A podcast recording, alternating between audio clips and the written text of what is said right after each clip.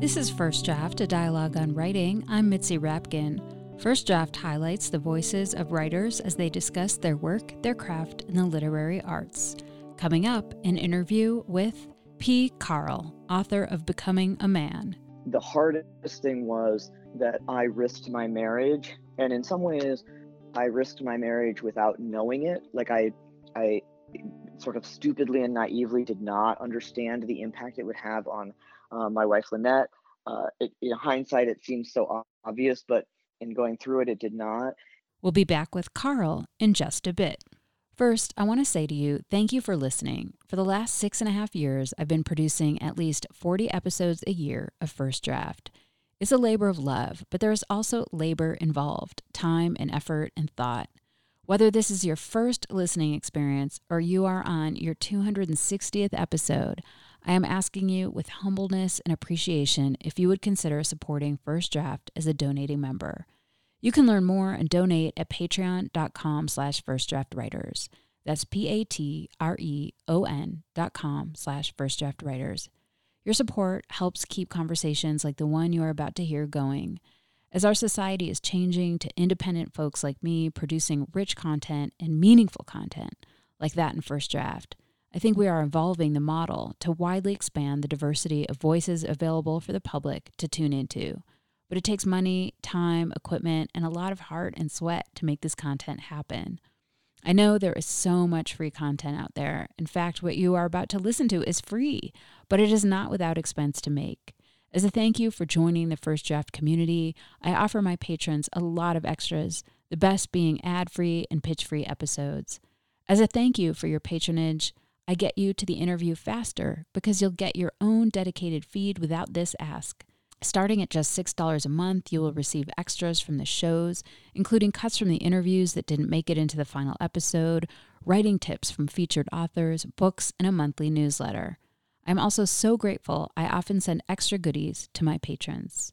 Please beat the odds of having to listen to this seven times before you join the First Draft community. Go to patreon.com slash firstdraftwriters. You can donate any amount, and you know it will go to the continuation of these conversations focused on literary craft, content, and practice.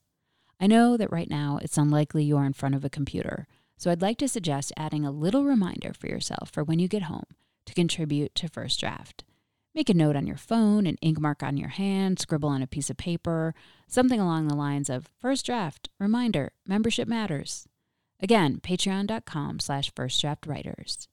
You can find out more about the show at firstdraftwriters.com, and please stay tuned at the end of this episode. I'll offer recommendations on similar episodes you can dig into. And please rate the show on iTunes and tell your friends to subscribe. Thank you so much. My guest today is the writer P. Carl, known as Carl, an author of Becoming a Man. Carl is a distinguished artist in residence at Emerson College in Boston. He is a writer, playwright, and dramaturg. Carl is an accomplished theater artist and producer. His memoir, Becoming a Man, focuses on the emotional and cerebral journey Carl undertook in transitioning into the man he always knew himself to be. Born as a woman and living as a lesbian in a happy marriage, eventually Carl had to transition to the person he always felt he was on the inside. Becoming a Man blends Carl's journey with cultural commentary about gender, power, and masculinity in America. We began the discussion with Carl sharing about who he felt he was growing up and what his early life was like. Growing up in uh, Elkhart, uh, and uh, I grew up in uh, primarily an Italian family. My mom's a first generation Italian, and so the uh, and that had the strongest influence. So I grew up with a lot of uh, cousins and aunts and uncles, and the from the very earliest memories, as I write in the book, I really always felt like the third brother and everything that my brothers were interested in, uh, probably particularly my younger brother because he was very athletic and uh, uh, we we played sports nonstop. We uh, did pretty much everything that was um, what boys do together. Uh, and then there was sort of that life, and then there was the segregation of me uh, with all of my multiple cousins uh, being uh, always with the girls and then the boys always going off with the boys. And uh, in those moments, uh, feeling like I had no idea what I was supposed to do. Uh, they, um, my uh, girl cousins like to lay in the sun, for example, and I, I never could think of anything more boring than that. Uh, and so, kind of a constant battle of trying to fit in. Uh, in the world where I was expected to be, and then always looking for an opportunity to escape uh, to the person that I um, uh, wanted to be. And the, the other thing I'd say about growing up in Elkhart particularly in a family that uh, had very few economic resources. So we weren't uh, we weren't flying to New York to see a show or uh, seeing an exhibit in Chicago or so my uh, uh, survival. I always talk about the public library as the way I survived uh, Elkhart, and I, I read every single possible thing I could possibly get my hands on uh, at, at, the Elkhart Public Library and really spent a lot of my time alone. Either I was playing sports or uh, alone reading and imagining myself as other people in other worlds. Yeah, I think what's, you know, another interesting aspect about your family that is also probably difficult is that your home life wasn't fantastic. Your dad kept to himself. He drank. Your mom, there was some, you know, level of abuse going on in within your family towards you and towards your mom uh, your parents didn't really get along. So you, you weren't like in this stable household where you always knew what you would find coming home but then you had all this stuff going on inside of you. It's so complicated and certainly as you unpack it when you're older you really do have to begin to distinguish what were the things that were traumatic about your childhood that were also traumatic for my brothers. Uh, it's been interesting in fact for my brothers to read the book and i think it's been a very uh, emotional experience for both of them and uh, for, for them to be able to say you know these things are all true but i've always just accepted them as the way things were. And reading about them i i, I don't know how we survived them. And so it's almost like uh, you know you you when you live in those kind of circumstances you find the the survival techniques and i think for me what that meant primarily was being uh, pretty much of a loner. Uh, I spent a lot of time uh, up in trees by myself, riding my bike by myself, uh, and then my kind of social life, if there was any, was uh, to play. Um, I played sports, and that's how I usually connected outside of um, alone time. Uh, so pretty isolated. I like to. I mean, I went through college. I went through graduate school the people that I uh, was connected to through all of those experiences. Like I have one friend still from college. Uh, most people have ten friends from college, or uh, it's just a it's a pretty isolated uh, way of living, uh, both as a trans person uh, and as a person who is trans without other supports and other visions of how they might live. so it was pretty interior and pretty focused on culture, you know, movies, books, uh, art, uh, uh, just other forms of thinking about the world. One of the things that I that strikes me and I think about so much with just so much empathy is like I think to grow up feeling like you're trapped in the wrong body would be absolute torture every day. But I also think that perhaps people don't they can't quite put their finger on it so they might grow up feeling tortured but it takes them a while to realize why like they they realize maybe they're not fitting in but something isn't right but they don't hone in on it right away and i'm just wondering your reaction to that if if that was true for you or if you were more of the mindset like i know that i was born to the wrong gender yeah it's a great question i mean i i think especially of my generation, right? So I think you know, if I were born now, it might be different. But certainly there was nobody talking about trans. As I say in the book, I in by high school in Elkhart, Indiana, I didn't know anybody who was gay or lesbian. And all I mean by that is I'm sure there were many people I didn't know even hardly what that was, right? So, uh, let alone uh, trans. Um, and uh, I, I, say I didn't knowingly know those folks. And the um, so I think the uh, one of the things that you do in those circumstances is know, like in some ways you have early knowing, and then you have like there was a moment in my 20s where when I came out as a lesbian, uh, there were some people just beginning to transition uh, from uh, female to male, and I saw that.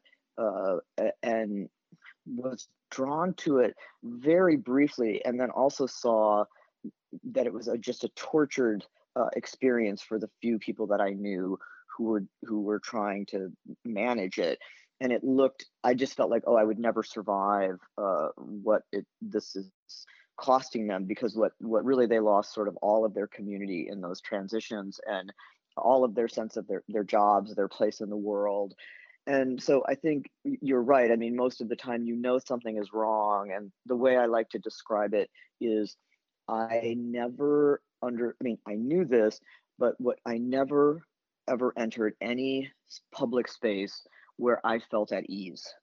And the the the distinct difference of living as me is I walk into spaces and I feel at ease. And the, you can't really explain what that's like to someone to have never gone into a room and felt like you were present as as body and head um, and so uh, the that that disease i think by the time i hit um, you know 49 or so even a little earlier when i when i did top surgery originally the uh, i i really began to know that no matter what i tried to do with my body I could not feel at ease until my body felt at ease. Yeah, I mean, you describe that in many different ways in your book about just kind of like not feeling at home, not feeling comfortable in your body, and you know how that manifested throughout a lot of your childhood and young adulthood was you ended up in psych wards. You you ended up wanting to commit suicide and trying. You ended up so depressed and you you chronicle some of those instances but I, I still got the feeling that sometimes when that happened you didn't exactly know why and i'm wondering since you are transitioned and you are embodied in in this identity now if you've if those experiences have kind of gone away those that desire to commit suicide that feeling of of the ground falling from underneath you.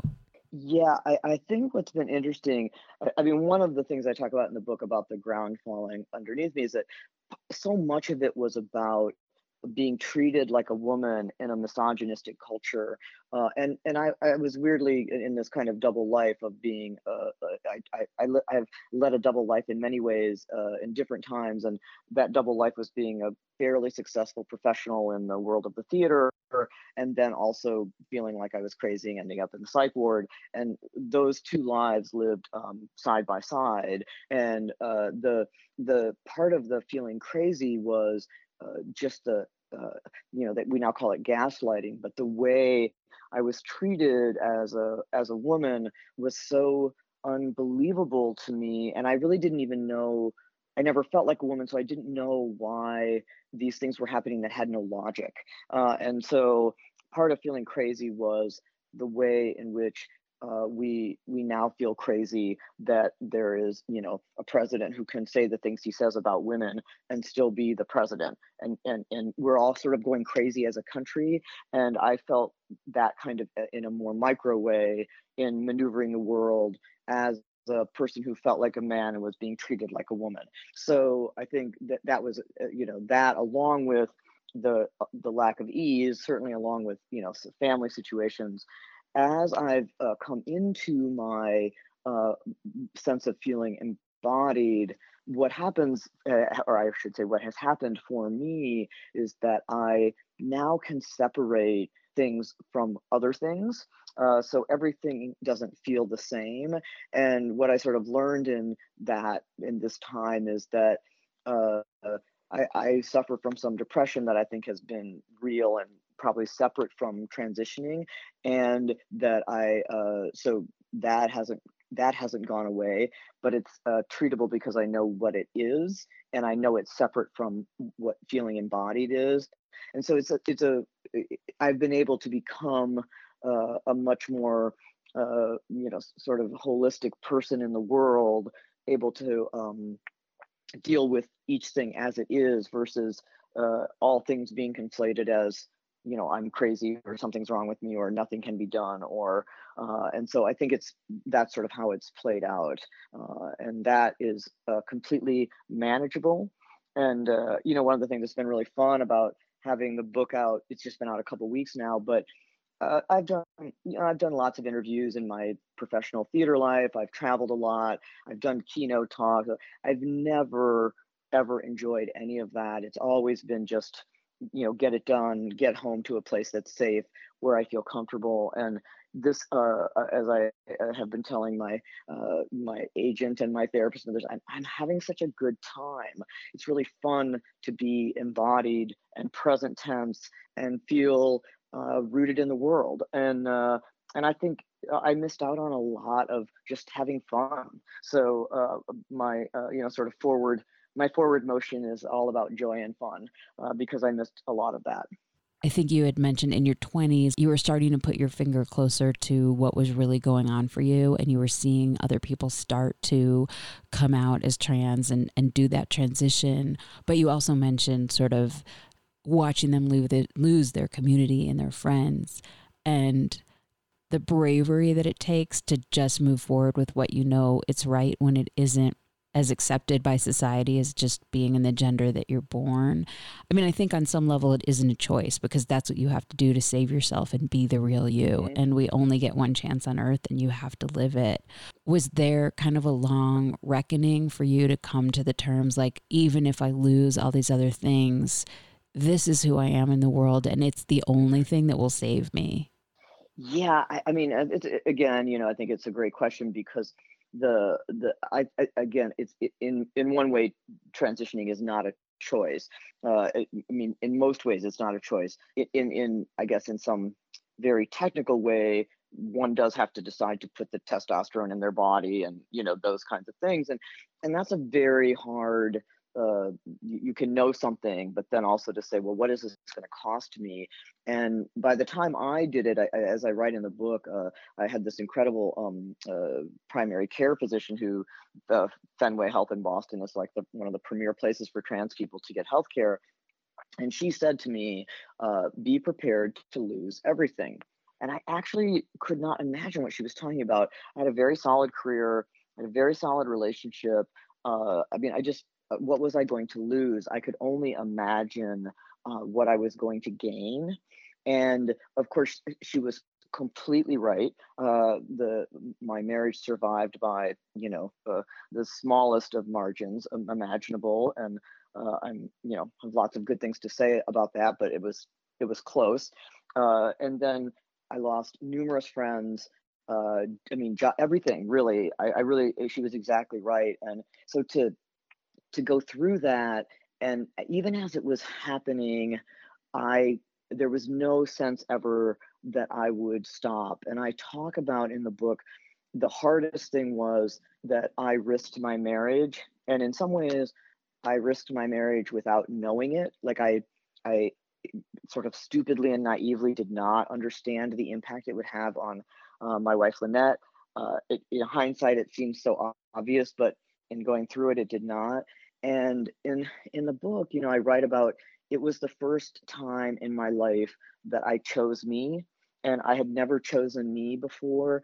And i think uh, you, you probably know as, a, as an artist or writer that that we're all trying to fill a hole inside of ourselves. None of us uh, get out of life without feeling something is missing.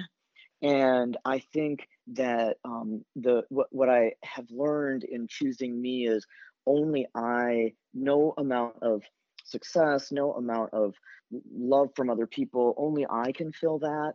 And to do that, I had to have a body. And um, and I think that I had to risk everything in order to have a shot at feeling what it would be like to really enjoy life without being focused on what what I was missing, the hole, the grief, the the, the lack that sort of we enter the world with. I, can't imagine uh, all the issues you had to navigate in your marriage, and obviously you didn't really either because you just it's kind of like you had your eye on the prize at some point where it was like this I have to become this or I will wither and not be here. So everything else was predicated on you being able to do that. But as you said, like the other ramifications, you know, even as simple as your wife saying to you, like, now I have a man in my bed instead of a woman. And so you write a lot about navigating that. Yeah, I mean the the of course the the the irony or I don't know if that's the right word, but the the, the, the here I have this uh, PhD in essentially versions of feminist and queer theory, and uh, I have I have thought about these things my entire life, and I start to go through this transition. And it, is a little bit slow at first, and my wife and I agree to top surgery, and that seems not to cause too much disruption in the relationship and then it's pronoun change and name change and that there starts to be some tension and then at the moment i say i'm going to start to take testosterone uh, she looks at me and says you're a man like like it had never occurred to her and i'm like but what do you think i've been doing it, it just the the lack of uh, my understanding of the difference between you know being butch being masculine and actually saying I'm a man, not a woman. And saying that to a lesbian of 40 years, uh, you know, as I talk about it now, of course, uh, that that co- completely threw everything she knew about herself into disarray. And as I was transitioning, I could not understand and feel what she was going through and feeling and uh, all i could feel was all of the ways in which i nobody seemed to be not nobody but so many people were rejecting this uh, transition as some kind of betrayal uh, my my wife included in that. And i think the um, the the you know obviously thinking about it now i i'm just so amazed by her and her uh, courage and willingness to explore what this meant for her over a couple of years and for us together to have you know decided uh, that there was something between us that actually uh, transcended gender. And uh, you know i suppose that's some nebulous thing called love and uh, and that we were able to find that uh, with a man in our bed that neither of us really ever expected uh, is, um, I think, rare and uh, speaks you know, not to uh, simply my, uh, uh, you know, willingness, whatever, to go through the things I went through to become me, but what she went through uh, to feel her own sense of embodiment. and then to take the risk of loving somebody who she hadn't anticipated uh, coming her way, I guess.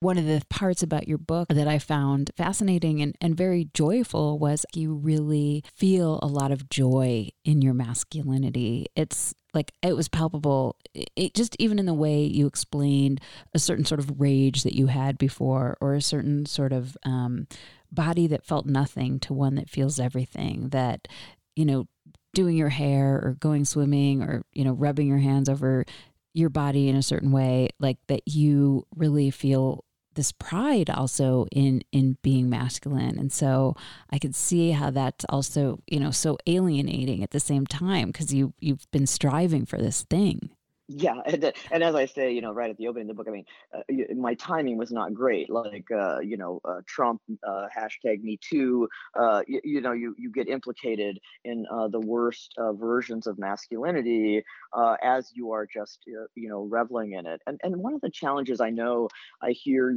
as i talk about the book is that I revel in, uh, you know, masculinity. Of course, has uh, it's always weird to talk about femininity and masculinity because they're so complex. But for me, I revel in some, I guess, some of the more masculine. Ver- you know, my wife calls me a guy's guy, and in in many ways i've always been a guy's guy. I just look different in a different body. Uh, and um, and i think it's interesting that you know because i like hanging out with the guys in the locker room or i like sitting at the bar and having a bourbon uh, you know i've heard well why do you choose the most toxic forms of masculinity to express yourself? And i I think it's interesting that those, and I'll say, well, you know, are they inherently toxic?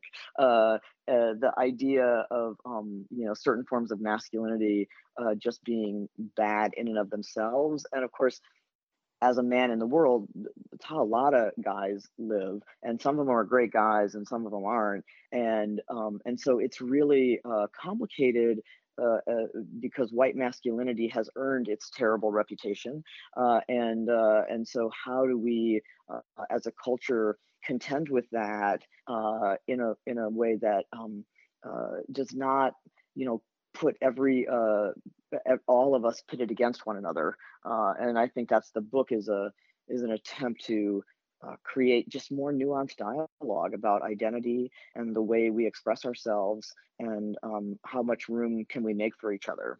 Sitting around and talking about basketball and having a bourbon is way less toxic than running for senate. Yes exactly. Yes and way less toxic than being um, susan collins uh, saying christine blasey ford wasn't you know it could have been somebody, but it wasn't Kavanaugh. I mean, I'll, I'll, I'll take my bourbon and basketball any day. so you know, it's misogyny lives in lots of bodies, and um, uh, and exactly right. Uh, and and one of the things that's great about um, uh, being living in my body is just all the stories I hear and um, you know, I am. I feel sometimes like an anthropologist of masculinity, as I just mostly am an observer. I, I love just observing how it expresses itself in all of its complexity. And I meet a lot. You know, I'm teaching a course here at Princeton on fellowship and uh, about it's called uh, "Ruled by Conviction." Uh, confronting narratives of white masculinity. Uh, no surprise, it's uh, uh, everybody in the course is a woman or a, a, a trans man. Uh, no uh, cis white men uh, took the course. But um, one of the things that you know we've really talked about is the way, and these are all you know people who are you know thinking about gender and so forth, and the way that very um, uh, liberal guys, all doubled as very feminist, very open minded. And then I know as a man, three minutes later, I hear them in the locker room saying things that they would never say in front of the woman they just declared their feminism to, you know. And so those double lives are real. And um, we have to, uh, for me, I think we have to talk about the whole, all of it and performing uh, the hypocrisy is more offensive to me really sometimes than just the overt you know uh, uh, the overt uh, misogyny that you can sort of take on head to head. You had a swim coach. When you were growing up you did not like swimming. And as you were transitioning you were also you know really exercising and building up your muscles and doing things physically that probably helped in the transition make you feel like more muscular, more more more masculine. And you had a swim coach and you loved going to swimming and your swim coach was gay, but you never told him at least in the span of the book about your own transition. And I'm curious about that about the the deeper question about like does it really matter? I mean as you move through your life and this is less new so when you're 60 or 70 is that important to tell people is that part of your identity? Or is it sort of like well this is no one's business this is who i am? I think it's really interesting because obviously it's it's every individual's choice to just say i'm a man or i've transitioned to becoming a man and i'm just wondering if you could talk about that a little bit uh, yeah, I mean, it's a great question because I think one of the things I, I think is so important about what I was trying to write in the book is that there are, we live multiple truths, right? So sometimes we live in one version of truth and sometimes we live in another version of truth. Sometimes my truth is just I'm a guy, I'm out, I'm doing my thing. I just want to be that guy. I don't want to represent anything. I just want to do my thing. Uh, and uh, and other times, it, it, it seems very important for me to own uh, my uh, the complexity of my trans identity because th- that is the only way that there will be space for other people uh, to have, uh, uh, as I call in the book, livable lives. and so the swim coach was a really interesting one because uh, a friend of mine confronted me and said, "Well, you know, he's come out to you as gay, and you haven't come out as trans." And I had to really think: Are those the same thing? Uh, and uh, and so I, of course, have a long chapter where I, I contemplate that, and I think the I, I really feel like uh, that it was so important for me and still is like i want to be able to just go into the locker room and not be uh, representing something. I just want to work out. Uh, i wanted to learn to feel my body in the water uh, and that you know not not to be a political activist in that moment. Uh, and the um uh, so I and and that's a, it's very conflicted because when you're not representing, you feel like maybe you're closing something off for somebody who is also trying to transition and yet at the same time you're trying to feel your body in the world for the first time and so that conflict is not really reconcilable it's just how you manage it and i feel like uh, partly putting the book out there uh, uh, makes my anonymity um, less less available to me. So I, I find that uh, both good and stressful. Uh, and in terms of um, the swim coach, I'm really interested interesting that uh, uh, you, we we had this whole relationship, uh, and you know I did finally. Uh, uh, uh, say, you know, he, he ended up moving and I ended up going to Berlin. And I said, you know, I just want to let you know I'm trans guy. And, and I'm telling you this mostly because you have helped me to know my body in a way that you will never understand what you've done for me. You've done, you've given me this gift, and I wanted you to know that you gave it to me. And he said to me, and he was funny. He said, "You know, I've been training people for a while. I sort of know bodies. You know, like he wasn't. You know, he didn't seem too surprised. He said, "I'm not. I just see you as the guy you are, and uh, uh, you know, I'm your swim coach, and I'm here for that." And he's ended up becoming a, a great uh, friend and uh, someone I really, really love. But uh, I, it was good to go on that journey of just being me, feeling like me, and then also being able to. Um, uh, you know, uh, take the risk of, of of telling him and letting that happen as well. You know, so I feel I, I, I use that word becoming in the book, becoming a man. Uh, some people argue, well, you you didn't become, you always were one, but it, it really is about becoming. You know, becoming embodied and figuring out uh, how you're going to express that becoming in different contexts. One of the things that I also loved about the book, like a really kind of bizarre serendipity that might not happen very often for people in your position, is that your best lesbian friend is also now a trans man.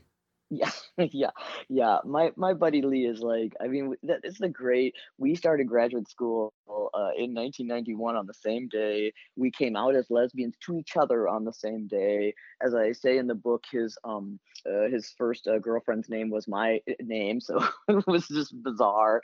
And uh, he transitioned uh, 11 years before I did, and it was you know incredibly easy to stick by him. I, I love him, and you know that that was was simple. I I I do remember feeling so incredibly jealous at the time. Um, and also uh, completely uh, just you know there and supporting him and um, and he has been uh, a real what was so great about uh, having him in my life was he understood that it was a process that was out of my control in a way so if I said one day, "Oh, I'm not going to take testosterone," and the next day I said I am, or if I said one day I'm not going to change, you know, he was just he just rolled with. He knew to roll with the the way that a transition happens, which is just messy and and and it was it, it was a real lifesaver um, to uh, to have him uh, as a, as a you know guide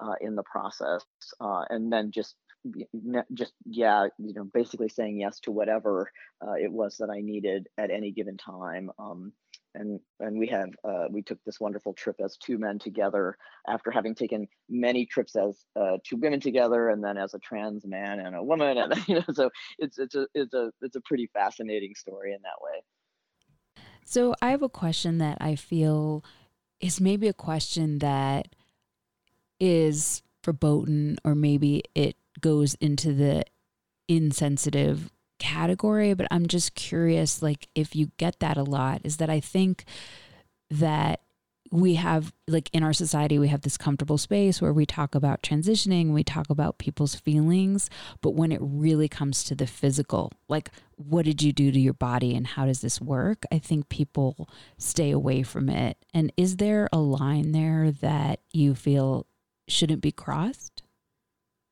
Uh I, I, I think. Uh, do you mean in terms of like asking the questions about well, what's the, what the, the, those kind of questions, or uh, or, or yes, or yes, that, that, yes. I yeah, think okay, you yeah. know you say that you have top surgery for in- instance, and people can envision Mhm. that, but I think the the bottom surgery is much more confusing for people and how that all works. But I don't think people would either ask that because it just feels like it crosses a line, or it does cross a line, or it's just rude.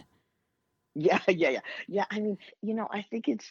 I, I think people get very body curious and obsessed. And one of the things I say in the book is eh, eh, the, one of the reasons I, uh, you, you know, often don't want to be trans in in a, in a social setting. Just you know, uh, in the in the minute is that the minute people find out you're trans, they um you see them, you literally watch them look you up and down, and they try to find what they missed. You know, uh, and and I hear people say often uh, people you know who uh, all well intentioned say god they did they you know they did a good job or it went well for you or i would have never known or you know it's, just, it's like well, that's kind of, was kind of the point uh and um but i think in terms of those questions i think uh, some of them really require having intimate relationships uh, in terms of like the real specificity.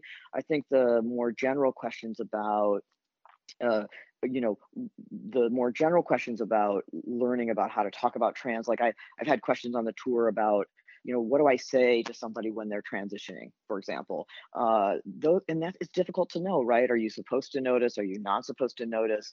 Uh and you know one of the things i i always say is like you know what you're supposed to do if you like anytime you know somebody's transitioning in any direction like i mean if somebody had cancer and you saw them after chemo and you know honestly they didn't look so good you wouldn't you wouldn't say that. You'd say you know what? You look great. You look like you're really hanging in there. It, it most people uh, just want to uh, you know hear the most generous thing. And so i said you know if you know somebody's transitioning and you know no matter where they are in their transition if they are in a position of moving toward themselves to feeling embodied and like themselves then you, it, it's really easy to know what to say. Say you look great. How are you? You know um, and they can tell you what they want to tell you about that. Uh, and so i think uh, in terms of those more like you know very specific what kinds of surgery that kind of stuff. I, I feel like that's probably um, you know different people have can make different choices about that but those are probably conversations uh, that uh, uh, there has to be some kind of level of trust uh, to have them um, and uh, um, you know i wouldn't recommend starting there. This is my, this is my my recommendation to people who are trying to know how to have conversations with trans people You talk a lot in your book about the challenges with your marriage. You know, how how are you doing now with your wife and do you feel like I mean, whatever. Relationships are a journey and they're really really hard every day. Just even if you never left your house, they're hard.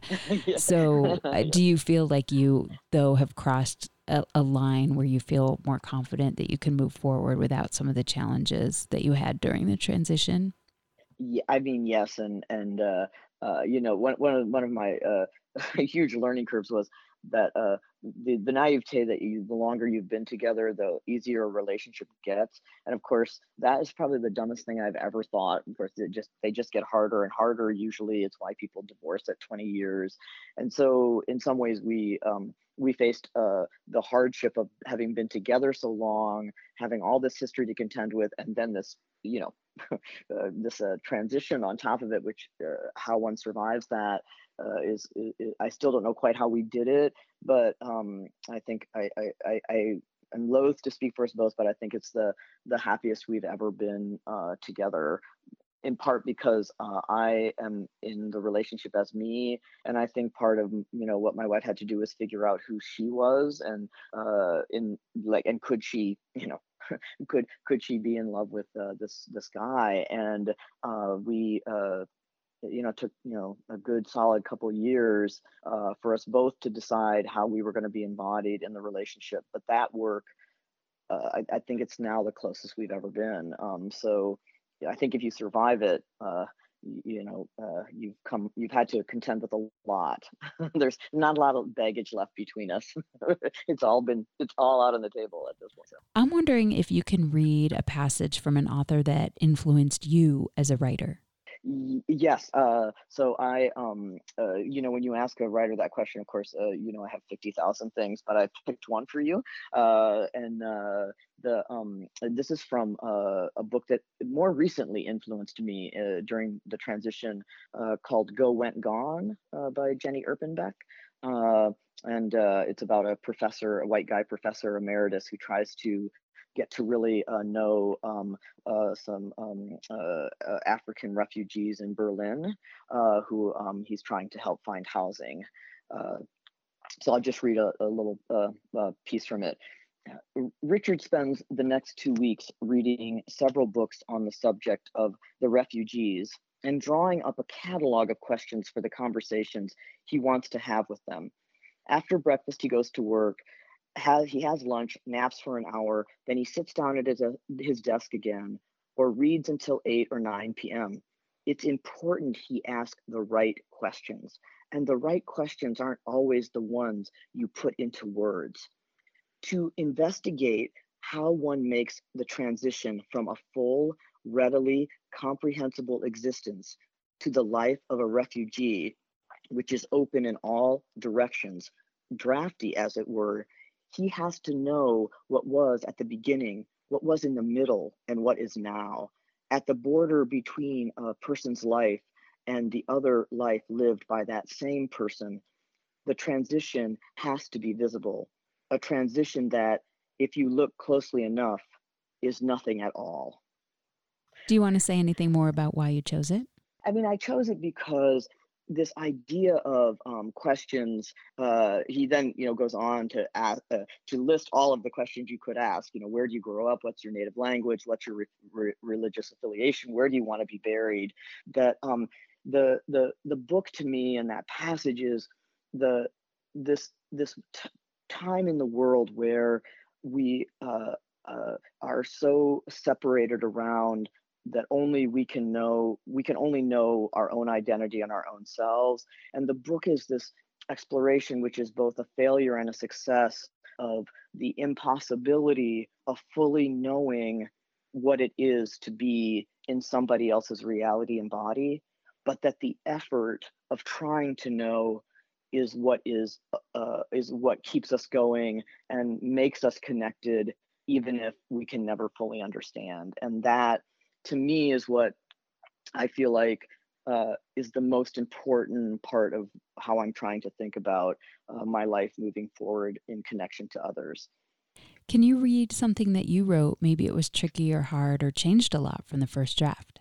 Yeah, I mean, the the hardest part of the book was really about trying to figure out how to love masculinity and hate masculinity all at the same time.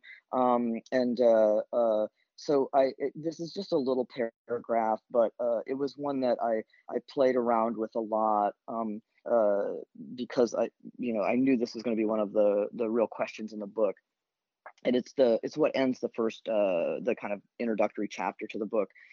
Uh, I see all the flaws of men, all the ways their fragility makes them dangerous and powerful and dismissive, and sure that they know it all. And I love being a man. I love masculinity and I love hanging out with men. My body is a contradiction. I feel a fiery rage toward men for treating me like a woman, for making women seem crazy and emotional and inferior, for what men did to me. I feel so much joy living in a man's body, my natural physicality, and I'm trying to find a path toward becoming a good man. If we are to survive America's current war over who gets to have a livable life, we must confront and understand masculinity, and we must all seek some version of double consciousness to be inside and outside of identities that are not our own. Transgender people have something important to offer this conversation, and perhaps if we are allowed to speak, if we're heard, we too will have a chance at more livable lives.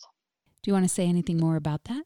I mean, you know, the book is very much focused on uh, the way in which a trans person has this kind of double consciousness, uh, especially a person uh, who transitions as late as I do. You really, you know, seeing the world from these two sides, and um, this uh, uh, idea that that we can live in contradiction and that the two sides cannot always quite sync up um, is um, uh, really about uh, the accepting that those contradictions in all of our bodies. Like I never thought of this memoir as just a trans mem, not just, but as a trans memoir. I really thought of it as a memoir about the relationship between bodies and minds and how bodies connect and interact with other bodies. And I think that um, uh, part of what we're contending with now is how are we going to understand in this context masculinity and um, really the bodies that are um, in, in uh, you know in full progress of trying to destroy democracy uh, we're, we're going to have to make some sense of that uh, in order to figure out um, how as a as a country we move forward but also as people how do we live in contradiction and also move forward where do you write?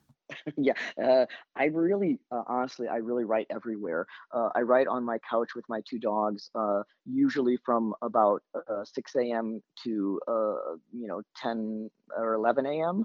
That's my most consistent, but I write notes on my iPhone. I write on the plane. I write um, when I'm walking down the street and have an idea. and so I just, I'm constantly thinking about the next sentence. Um, but my most consistent is uh, a dog on each side uh, in the early morning before anybody starts to email me. What do you do, or where do you go to get away from writing? Yeah, I swim, um, and uh, I swim. Uh, I try to swim most days uh, because you cannot. Um, uh, you cannot take your phone in the pool, um, and I feel like uh, it's uh, it's just therapy to be underwater and to feel my body move through the water is uh, soothing. Who do you show your work to first to get feedback? That is my wife. Uh, she is an incredible writer, and she is um, uh, the uh, best uh, editor you can imagine. And um, recently, I was looking for the end of uh, a little essay I was writing, and I was like, uh, it was midnight, and I had come up with it, and I woke her up to say, "This is it, this is it." And in her sleep, she said, "No, it's not," and then told me why it wasn't, and then rolled back to sleep. Uh, so uh, she looks at everything first, and she's always right, uh, and um, uh, so she's she's number one. How have you dealt with rejection? You, you know, as a person who's felt uh, uh, that level of rejection just in the inside their body their whole life, I think for me, the way I deal with it is I have a number of things uh, that I'm working on at one time, and honestly, when rejection comes, you know, I I I think about it and then I just keep going uh, on the next thing. And I always make sure I have something that I'm working on that I'm engaged in uh, in order to just, I mean, just to keep keep moving. And uh, usually I close the email and uh, open the thing that I'm working on. And what is your favorite word? Currently, my favorite word is uh, nuance. Great. Well, thank you so much. I really appreciate your time and sharing with me. Uh, thank you. I really, uh, great conversation. I really appreciate it. You've been listening to First Draft, a dialogue on writing. My guest was P. Carl, author of Becoming a Man. If you liked today's show, check out my interview with Shulem Deen, author of All Who Go Do Not Return, a memoir about growing up and leaving the Hasidic Jewish world. You can find that interview and the entire First Draft archive of more than 260 interviews at firstdraftwriters.com. You can stay tuned to First Draft on social media on Facebook, Twitter, and Instagram. Just look for First Draft ADOW. You can email me at firstdraftwriters at gmail.com anytime. Remember, there are plenty of extras for becoming a member and donating to First Draft, including access to pitch free, ad free content, as well as cuts from the interviews that didn't make it into the final show, writing tips from my guests, books, and more.